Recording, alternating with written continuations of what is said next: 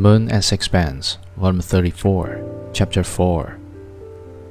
He paused a minute, and I saw that what he had to tell me was very hard to say. When I went, she wouldn't speak to me. She told them to send me away.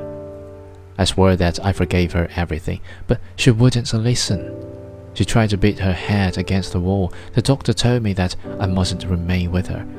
She kept on saying, Send him away. I went and waited in the studio, and when the ambulance came and they put her on the stretcher, they made me go in the kitchen so that she shouldn't know I was there.